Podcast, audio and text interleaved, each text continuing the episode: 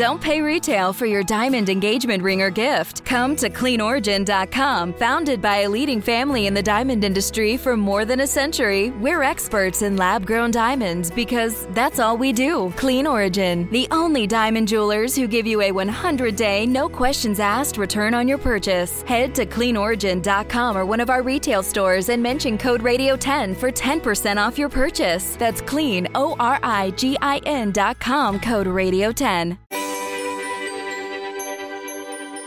Today's guest needs no introduction to the weather community. We're sitting down with Dr. Louis Uccellini, the director of the National Weather Service and NOAA Assistant Administrator for Weather Services. Dr. Uccellini has been making major contributions to the meteorological field for more than 40 years and has been a driving force in positioning the United States to be a weather ready nation. He recently announced his candidacy to become the next president of the World Meteorological Organization and will discuss his future goals for that organization and its members across the globe. Finally, as NOAA prepares for the upcoming U.S. GFS model upgrade, we'll explore what this means for our country's forecasting capabilities and its position within the numerical weather modeling community. Louis, thank you for joining us on the Weather Geeks podcast. Well, thank you for having me, Marshall. It's a joy to be here. Well, it's you know you're you're one of our favorite guests, and for those that have followed the the Weather Geeks brand for some time, I, I believe Louis, you may hold the record for the most appearances on the television version of the of the of the show, and it's uh, really ha- glad to have you on the podcast version because we can really dive deep for about forty minutes. So let let's just go right there. First of all, give us uh, your sort of sort of Reader's Digest synopsis of the how things things are going in the National Weather Service right now?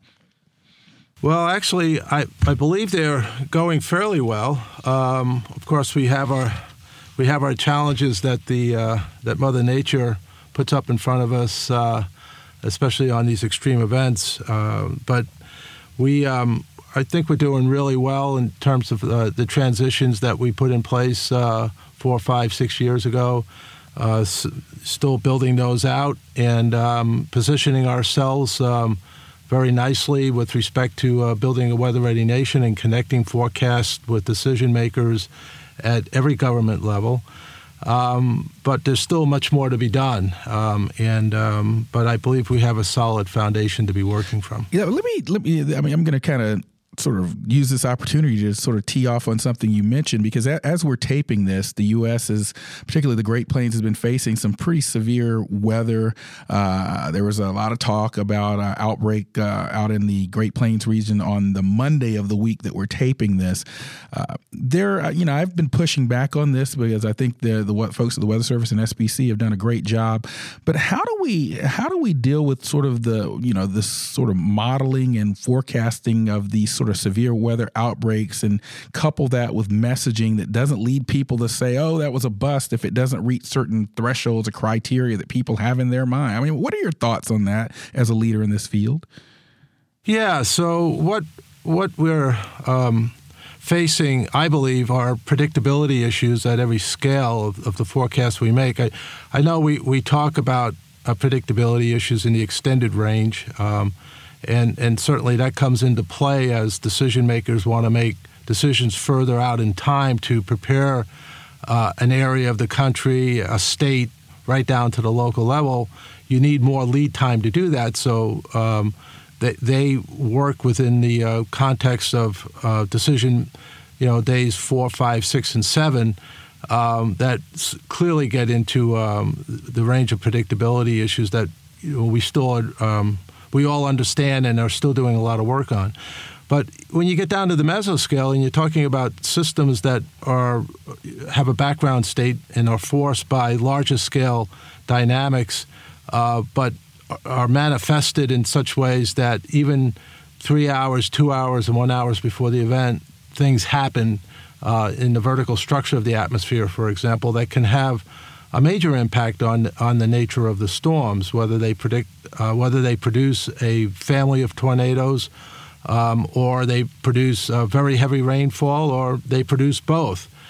And uh, that was the situation that I believe uh, we were facing this week. And um, uh, we uh, did get the very heavy rains um, over an area that was forecast, and we're seeing the ramifications of that uh, even today, even as we prepare for the next round of storms.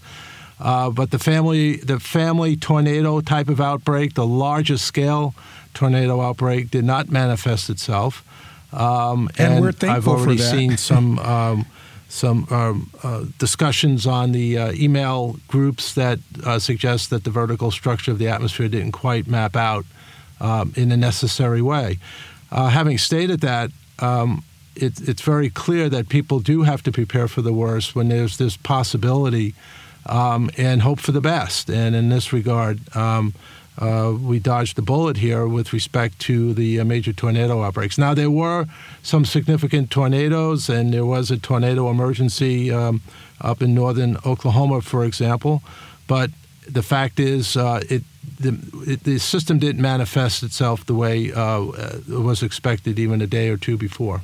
Yeah, but I, I, I, agree. But I think that uh, there were several tornadoes and several hazardous events, particularly rainfall, which often gets undersold by the public and uh, those that are watching these events. Uh, it, it, was clearly sort of a multi-tiered uh, hazard event, and so I, you know, I want to sort of send kudos to you and your colleagues at the Weather Service. I think every meteorologist with credibility looked at that day, uh, even going into the day, and, and, perhaps didn't sort of anticipate the strength of the cap there uh, sort of eroding some of the sort of warm sector convection that, that was expected. But I, I think the the level of alert was certainly appropriate. So just I want to send kudos.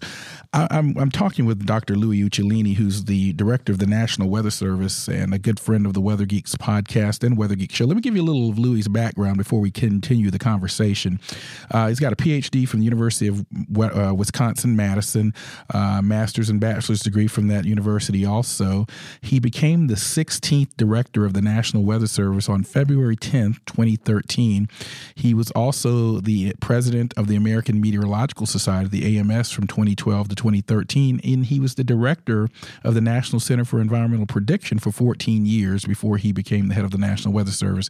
Accomplished scientist, over 70 plus peer reviewed articles, and has been a driving force behind the Weather Ready Nation, uh, which I think is important and something that you look to move forward in your candidacy for the WMO, which I want to talk about a bit later here. But is the Weather Ready Nation, are we a Weather Ready Nation at this point, Louis, or uh, where are we in that process? Well, we're more weather ready um, um, as a nation um, than we were six years ago. Um, uh, I believe very strongly that the connections that we've made, um, and and we continually work on this uh, with the emergency management and water resource management communities and other public safety officials um, throughout the United States, has certainly um, uh, it, it, that has evolved. It has developed in a very productive way, and um, we're seeing results of that uh, and getting testimonials back from the emergency management community in terms of how that is working. So the, the point is there's a there's a developing trusted relationship between uh, the National Weather Service and and these officials, but even more lar- uh, in a in a in a larger sense between the weather enterprise and, and the public safety officials as we have uh, been working hand in hand uh, with private sector meteorologists, with the academic communities, with the research communities in moving this forward. And, and we're seeing um, now a much more collaborative approach, not only within the Weather Service uh, and within the components of the Weather Service, but within the weather enterprise as we approach these events. You just made a comment with respect to every meteorologist worth their salt. There was a lot of collaborative activities going on um, within the meteorological community uh, working towards this most recent uh, extreme event. Uh, and, and it was a very complicated event. It's the first time, I believe, that we had extreme rain, uh, uh, rainfall prediction out and extreme uh, severe weather prediction out overlapping over the same area at the same time. It took an amazing amount of collaboration to make that happen and to make people aware in a very consistent way of the potential for these systems. So we're we're we're certainly making progress. Uh, I think I believe very strongly it's making a difference in terms of our preparation for these extreme events, and I'm talking about our country's preparation for these extreme events. And and uh, we're working in partnership with the folks who actually have boots on the ground, you know, saving lives. So um, I'm feeling really good about it. But I, I will emphasize again, we still have a lot of work to do yeah, I, I, hope you're still there. I think you are. But we we also are seeing something happen in the National Weather Service, and I think it is a part of the whole Weather Ready Nation uh, initiative. Uh, as we see extreme weather events, as we now are transitioning to the hurricane season, I, I know there's a bit more emphasis on on impact based forecasting or impact based decision support. Can you talk a little bit about your thoughts on that? Yes. So we have uh, what we call impact based decision support uh, services. That's the linchpin between what we normally think of in terms of weather forecasting and warning uh, being based uh, on, on the physical principles, but also then connecting to decision making uh, in a very productive way. Uh, through this impact based decision support services. And what that means is that, first of all, we we form partnerships with the folks who are actually uh, uh, preparing for these events, um, working on the ground, first responders working on the ground to ensure that communities are, are ready and responsive to the potential for the extreme events. So you got to practice, practice, practice with these folks because we have to understand their decision making and, and the key decision points while at the same time they understand what we can bring to the table in terms of uh, forecast um, and and um, with with the uncertainty built into that discussion. So, like I, I, indicated before, if if they're making decisions at days six, five, and four as they prepare for an event, there's clearly forecast uncertainty that we have to communicate as well, and build into their their risk preferences um, um uh, in terms of what you know how far they're willing to go uh, based on those forecasts. So um, it's a it's a very um, uh, iterative uh, kind of process. Uh, but the bottom line is we're forming trusted partnerships uh, with the emergency management community and the water resource management communities um, that then allow them to prepare for an event knowing uh, what what the uh, certainty or uncertainty of the forecast is and making their decisions accordingly. And I can give you an example of how that how that's working in the hurricane domain space, but I'll, I'll, I'll wait on that. We are back on the Weather Geeks podcast. I'm Dr. Marshall Shepard, and I'm speaking with Dr. Louis Uccellini, the director of the National Weather Service and the NOAA Assistant Administrator for Weather Services. Uh, Louis recently announced. That's not just the sound of that first sip of Morning Joe. It's the sound of someone shopping for a car on Carvana from the comfort of home. That's a good blend. It's time to take it easy, like answering some easy questions to get pre qualified for a car in minutes. Talk about starting the morning right. Just like customizing your terms so your car fits your budget. Mm-mm-mm. Visit Carvana.com or download the app to experience car shopping the way it should be convenient, comfortable. Ah. His candidacy for the World Meteorological Organization or the WMO, and I want to have a very in depth conversation on that. And the beauty of the Weather Geeks podcast is, is we have time to do it without feeling rushed. So I, I will get to that discussion in a moment. I want to pivot the discussion now before we talk about your WMO candidacy to the new GFS model. I, I know this is something that has been very important to you and very important to the agency, very important to the nation. Uh, there was a new release postponed in late February uh, uh due to some challenges and some feedback related to the forecast. Can you give us the latest update on the new GFS model? What were some of the issues you were trying to troubleshoot, and when can we ex- expect it to be operational? Um, yes, uh, what what we um, uh, what we encountered um, back in the uh, January February timeframe was um, is actually a very productive uh, interaction that we had with a large number of users who are helping us evaluate this new model, um, even as we prepare for the implementation. We were uh, ready to go into our 30 day test uh, before implementation, and based on the interactions we've had um, over the past year, uh, we got we got feedback uh, with respect to um, you know cold biases in the lowest portion of the models, and um, we made a decision uh, to postpone uh, the the 30 day test. Basically, stop the process until we could um, uh, get a better understanding of what was going on in the boundary layer, and work to um, uh, uh the the improvements in uh, before we were ready to implement. So the feedback was very important to us. Uh, we heard what um, a segment of the user community was saying, um, and uh, we basically postponed the implementation.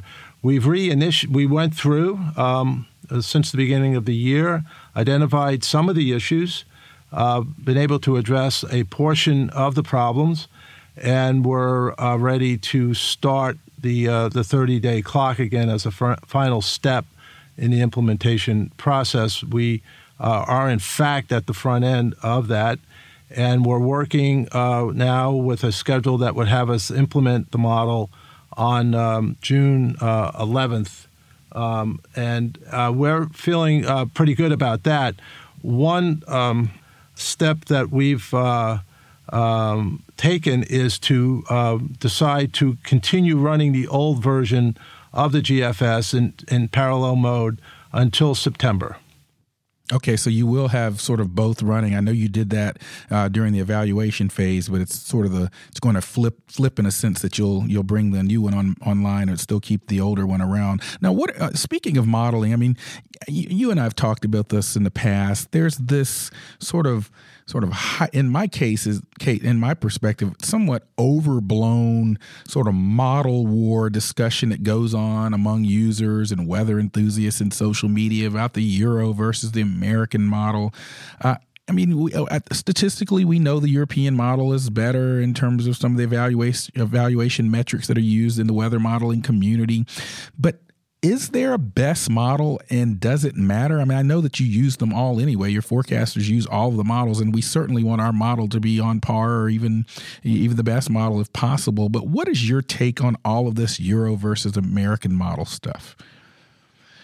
Well, um, First of all, uh, we do have to recognize that um, the, the European model, um, the medium range model, uh, which I think everybody's referring to, yes, um, does score best uh, with um, a number of the standard uh, verification scores, and I'm certainly. Uh, uh, aware of that, and it and it serves as a as a goal to continue as we continue to improve our, our own models.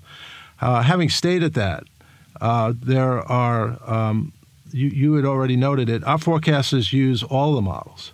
Uh, we have access to our own, of course, the Navy, the Canadian, the European, the UK Met.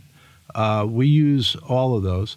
And increasingly, uh, the forecasters, as, as we uh, attempt to um, forecast for extreme events further out in time, um, we are increasingly uh, using the ensemble versions of those models.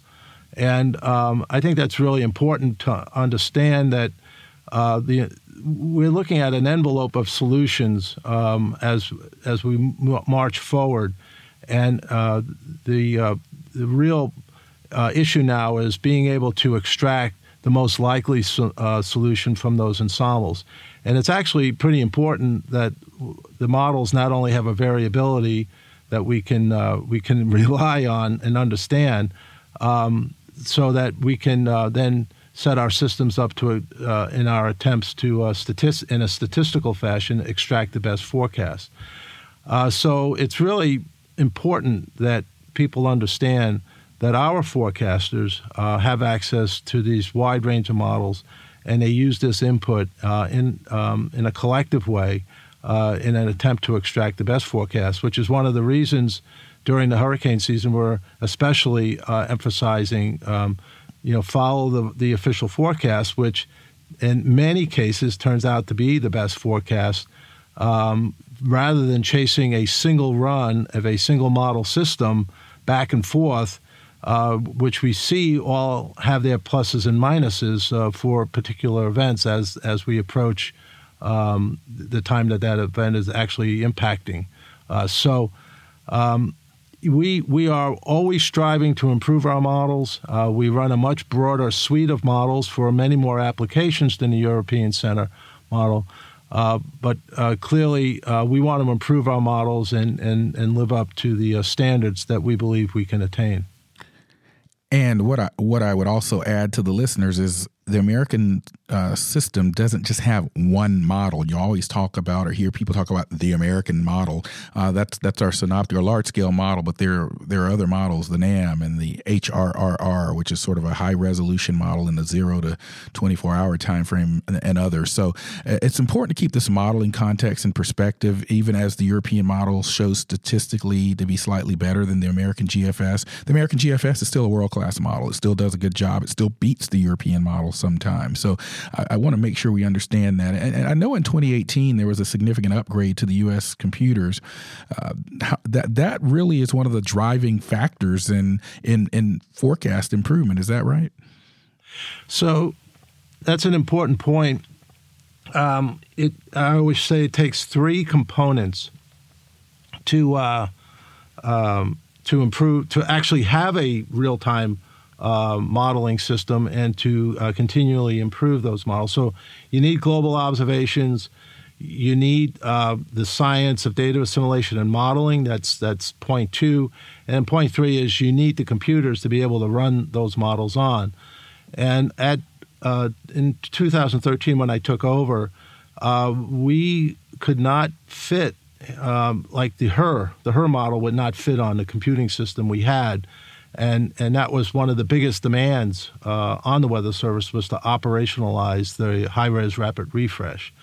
Um, we uh, uh, were uh, lagging um, not only in the uh, resolution aspect of our global model, but uh, in the data assimilation as well. Um, we never did get to 4D-Var, um, as an example. we made a decision um, in the early part of this century to focus on multi-model ensembles across the whole spectrum of our applications. Uh, we couldn't fit both on the computers. Now we're in a position where our computing capacity is big enough where we can uh, start looking at this. But we have a computer uh, procurement uh, for our next 10 years uh, coming up, and we have to factor in uh, all of the above, right? Highest resolution, ensembles, the data assimilation that we need. Uh, we have to be positioned from a computing perspective to be able to deal with the entire uh, modeling system um, so that the advances that are being brought to us by the larger research community um, uh, can be, uh, in fact, implemented. Speaking of of that, um, I, I, we had uh, we talked with Neil Jacobs recently for a Weather Geeks podcast episode, and uh, I'm not sure which one of your episodes will actually air first, so I'll give a little context. But uh, we we talked about this sort of epic, uh, which is being talked about or discussed, the sort of community uh, community input into model development. Tell us about tell us about your perspective on that, and and how we're going to move forward with that.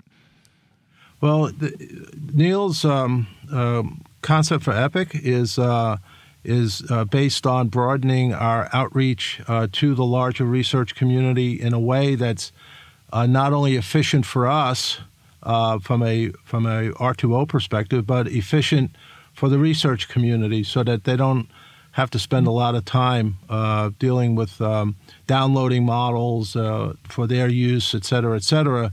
That there's an infrastructure that that facilitates that and uh, at the same time would facilitate scientific advances and at the same time uh, would uh, facilitate the uh, R2O process, the research to operations.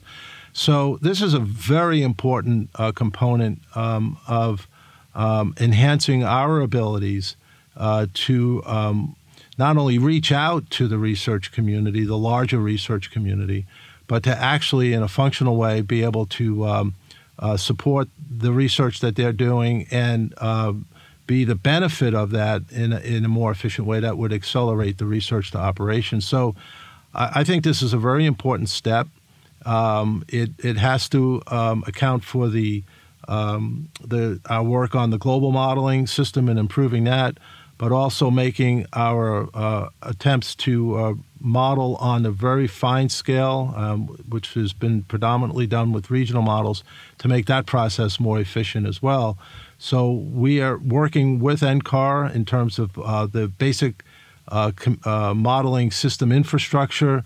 um, so that we can start looking at you know the whole system um, and what needs to be done uh, to be able to run not only operationally but to support the research community in a way that that satisfies the needs of both sides. So it's a very ambitious time for this outreach, and uh, really looking forward to us getting this uh, solidified and, and making it work for us.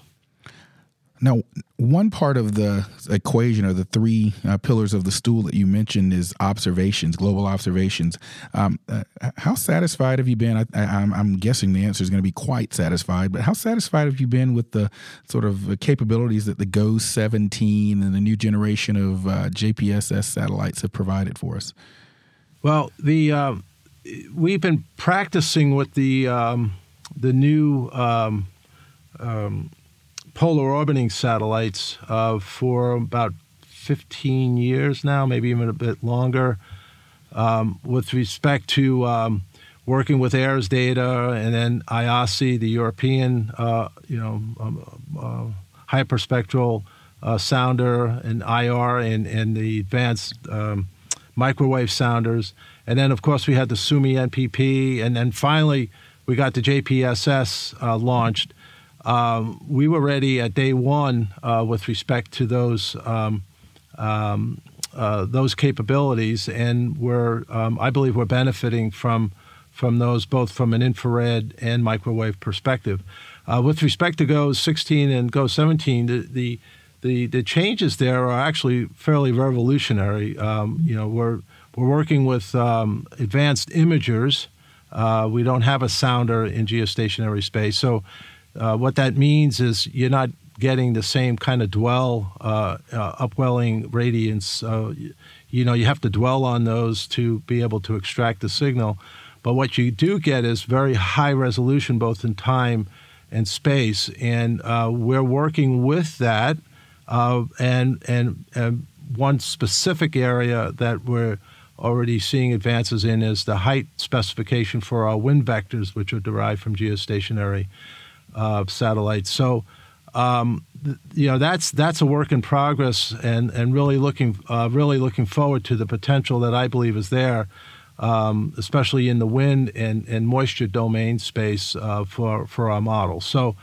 Um, there'll be more to come on that, but um, we're, we're certainly excited about about both satellite systems. I, I the the the whole GOES system uh, uh, is essential not only to our forecast but our warnings and we're clearly seeing advances there um, in many ways. Uh, not the least of which is the uh, the fires and being able to spot these uh, these fires much more readily, and and get those uh, to decision makers in ways that they can quickly respond. That's all coming from the GOES system. So there's a broad range of applications here, and uh, we're certainly taking advantage of all of them. CarMax is putting peace of mind back in car shopping by putting you in the driver's seat to find a ride that's right for you. Because at CarMax, we believe you shouldn't just settle for a car, you should love your car. That's why every car we sell is CarMax certified quality so you can be sure with upfront pricing that's the same for every customer. So don't settle. Find love at first drive and start shopping now at CarMax.com. CarMax, the way car buying should be. And we are back on the Weather Geeks podcast. I'm talking with the head of the National Weather Service, Dr. Louis Uccellini, friend and colleague of mine I've known for quite a, a while, so it's always a pleasure talking with him. I, I, want to talk now about your WMO candidacy, but I do want to get one quick question in before we switch to that. Um, and, and, without getting into the politics and of it all, um, is there a real issue with the whole 5G and weather forecasting channel? I think I wrote something on this in Forbes recently. I mean, is, is this something you're really concerned about? Uh, yes, we are, in fact. Um, and uh, Neil um, uh, Jacobs has uh, been uh, very busy um, on the Hill and um, in other areas to, to lay this out. I'll, I'll give a, a summary of it.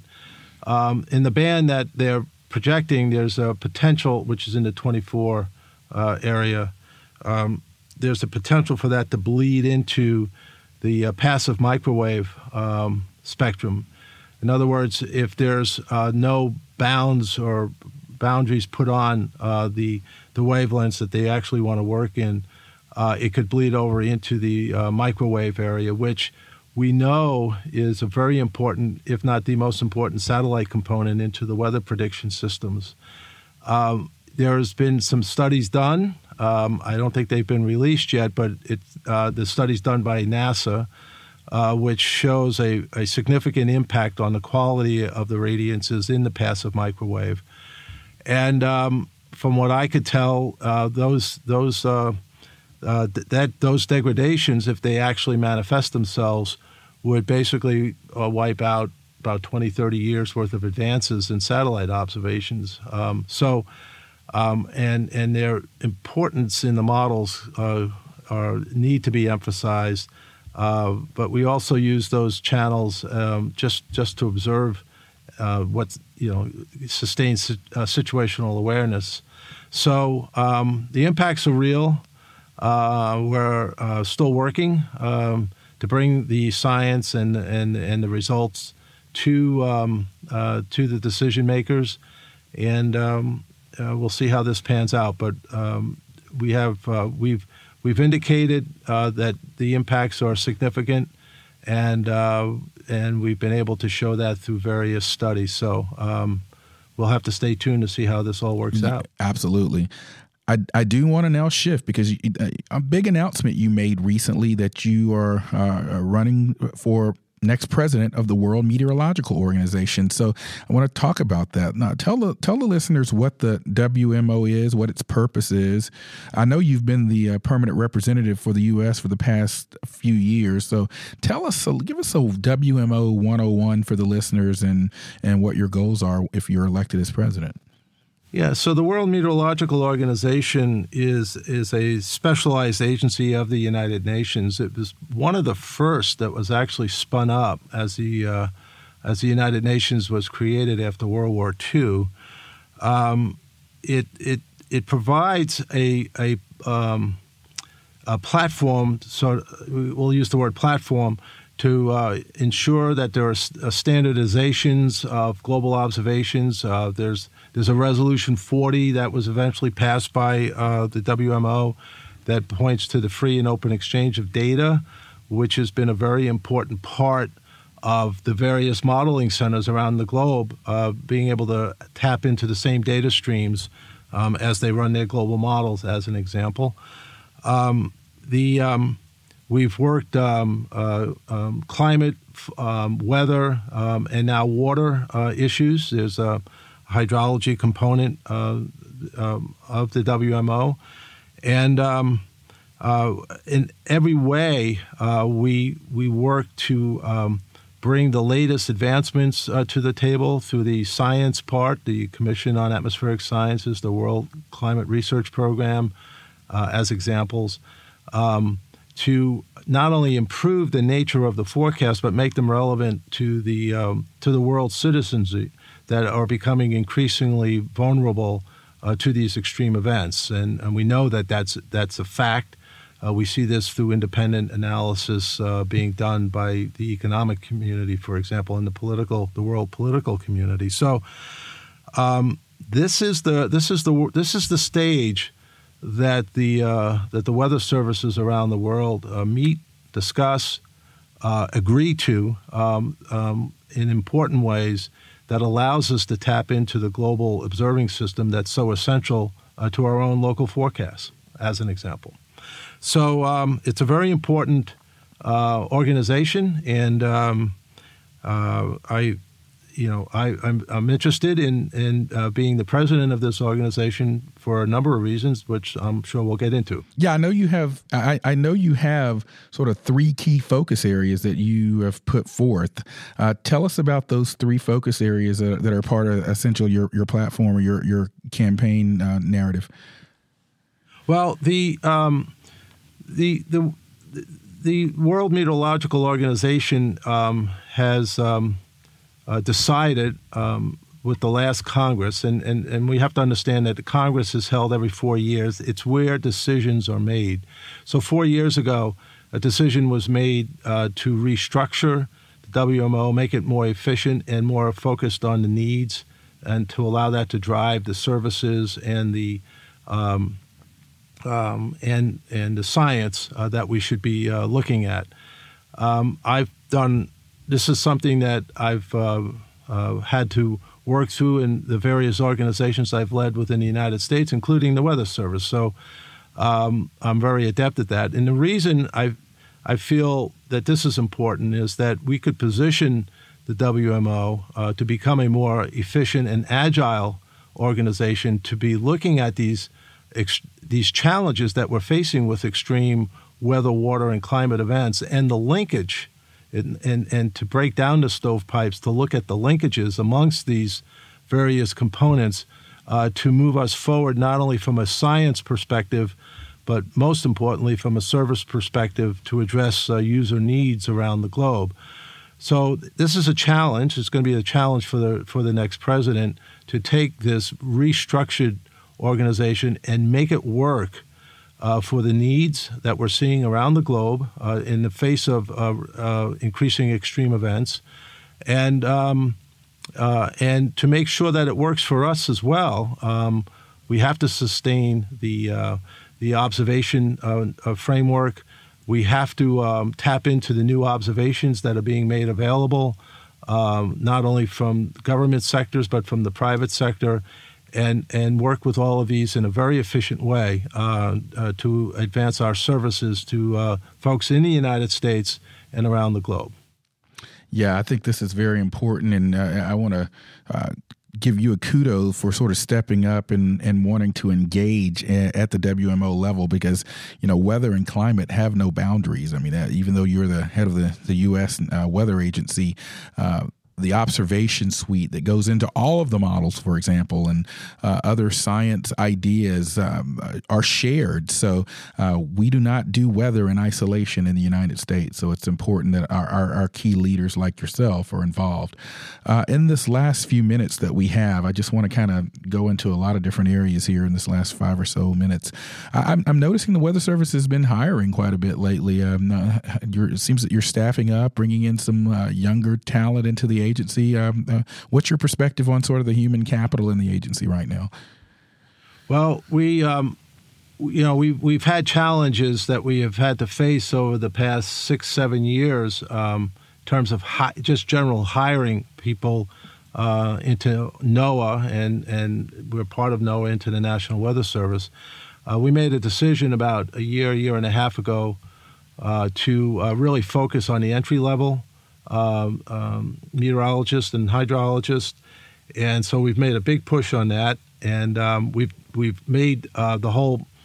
We, we've contributed to making the hiring process more efficient. Uh, we've done things internally to the Weather Service uh, to um, really focus on a, a more rapid um, uh, um, hiring of, of these uh, new um, students coming out of the universities, uh, meteorologists coming out of uh, the services, um, you know, all of the above uh, to increase the inflow into uh, National Weather Service.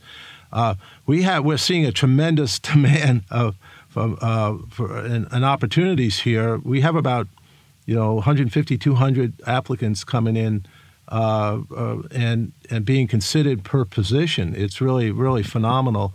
So the talent is there uh, we've now been working to bring them in. And you're right, we're uh, we we actually turned the corner last year, 2018, that we brought in more people into the Weather Service than lost uh, to uh, to retirement. You know, separation from federal services. So, um, and that you know the whole wave of retirements is is for real.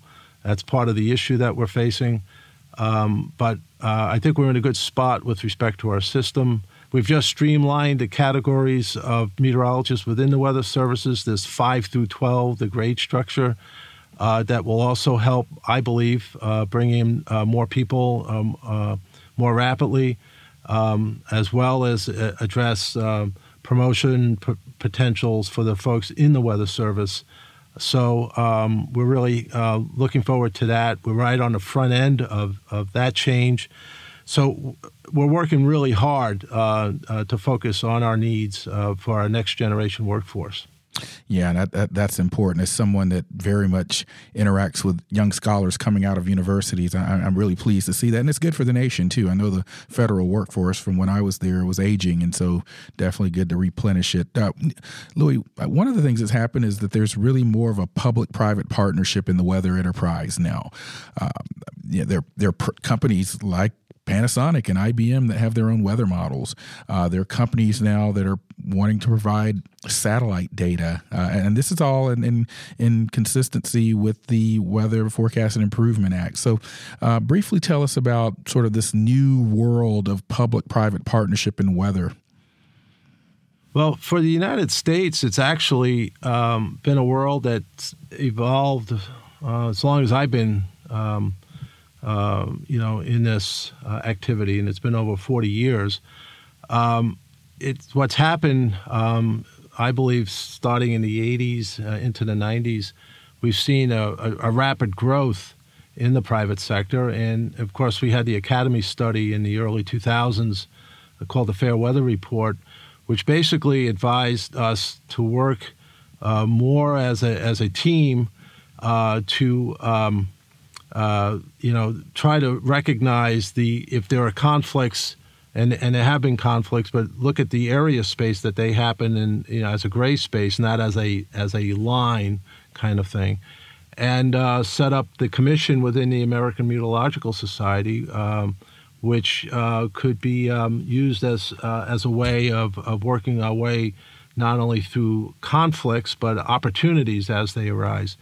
And what we've seen is a tremendous growth in the private sector across the whole value chain, you know, in the observation, central processing, in the United States, forecasting and warnings. Um, and, uh, and then, of course, dissemination. There are all, all kinds of ways now of disseminating uh, information with respect to weather. Um, I think this has been a tremendous asset to us. I believe we have the most vibrant uh, public private uh, partnership in the world. I've, I've seen it firsthand. We're always asked um, when we go to the WMO, for example, by member states, how do we make this work? You know, how, how, how you know, the growth of the private sector has been tremendous, uh, and yet, you know, the weather services remain vibrant. How are we making this work? And the fact is, we have a public safety mission, which we're really focused on with this Weather Ready Nation and IDSS. Um, and at the same time, um, ensuring that our all of our data, all of our information is made readily available. So if there's a, if there's a need uh, for um, that information getting for getting to other uh, private sector folks who have to make decisions, that there's a private a vibrant private sector that can provide that. And uh, it, for the most part, it's it's working. It can it can it be better? Yes, we, we continue to strive to make it better but um, I believe it's working. And if I might add, within the Weather Ready Nation uh, concept of working with decision makers and weaving ourselves into the whole fabric of decision making right down to the local level, we have something called Weather Ready Nation ambassadors. 90, we have over 9,300 organizations in that uh, ambassador initiative. Many of those are private sector firms who uh, are working together better uh, in the face of these extreme events uh, in a more collaborative way. So um, the whole enterprise is really growing here, and um, you know um, I I welcome the role of the private sector in meeting um, many needs that we can't possibly fill. So yeah. Um, it's it's it's it's it's really worked out well, uh, and we rely on parts of our value chain observations as, as, as a case in point um, the uh, research and tech, uh, technical development areas, um, there's a strong private sector component now. Uh, so uh, we're open to all of the above and making it work for the uh, men and women of the National Weather Service. Here, here, here is here is my last question. Uh, you've led the National Weather Service for quite a while, and I, I think have done an outstanding job. What do you feel are your biggest advancement and your biggest challenges ahead?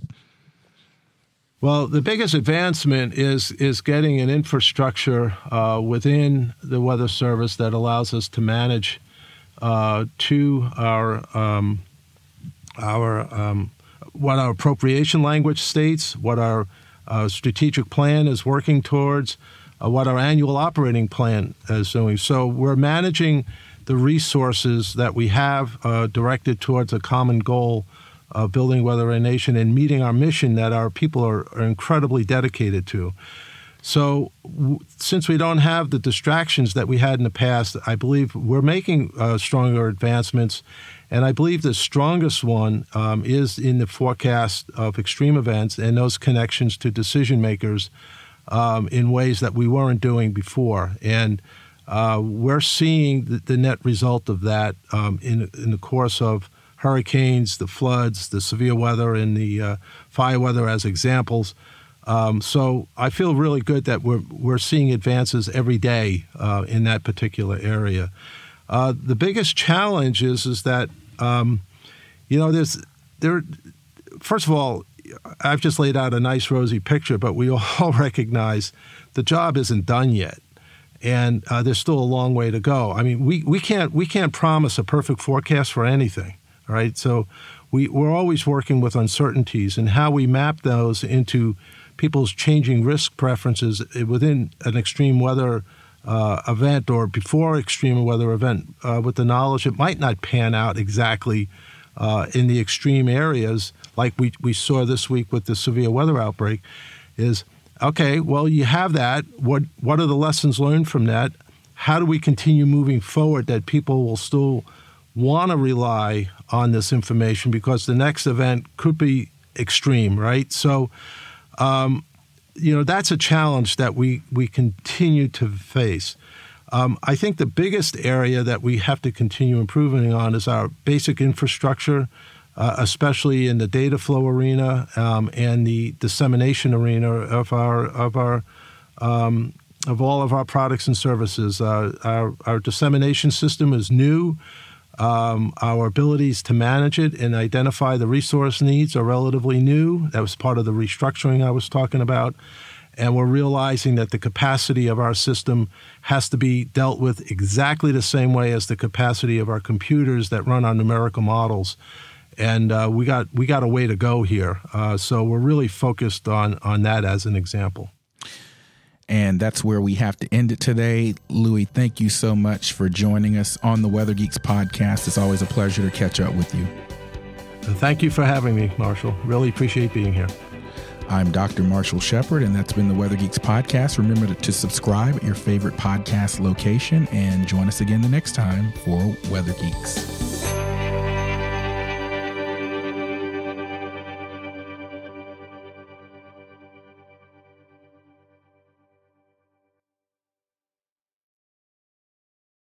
Look around. You can find cars like these on AutoTrader, like that car riding your tail. Or if you're tailgating right now, all those cars doubling as kitchens and living rooms are on AutoTrader too. Are you working out and listening to this ad at the same time? Well, multitasking pro, cars like the ones in the gym parking lot are for sale on AutoTrader. New cars, used cars, electric cars, maybe even flying cars. Okay, no flying cars, but as soon as they get invented, they'll be on AutoTrader. Just you wait. AutoTrader.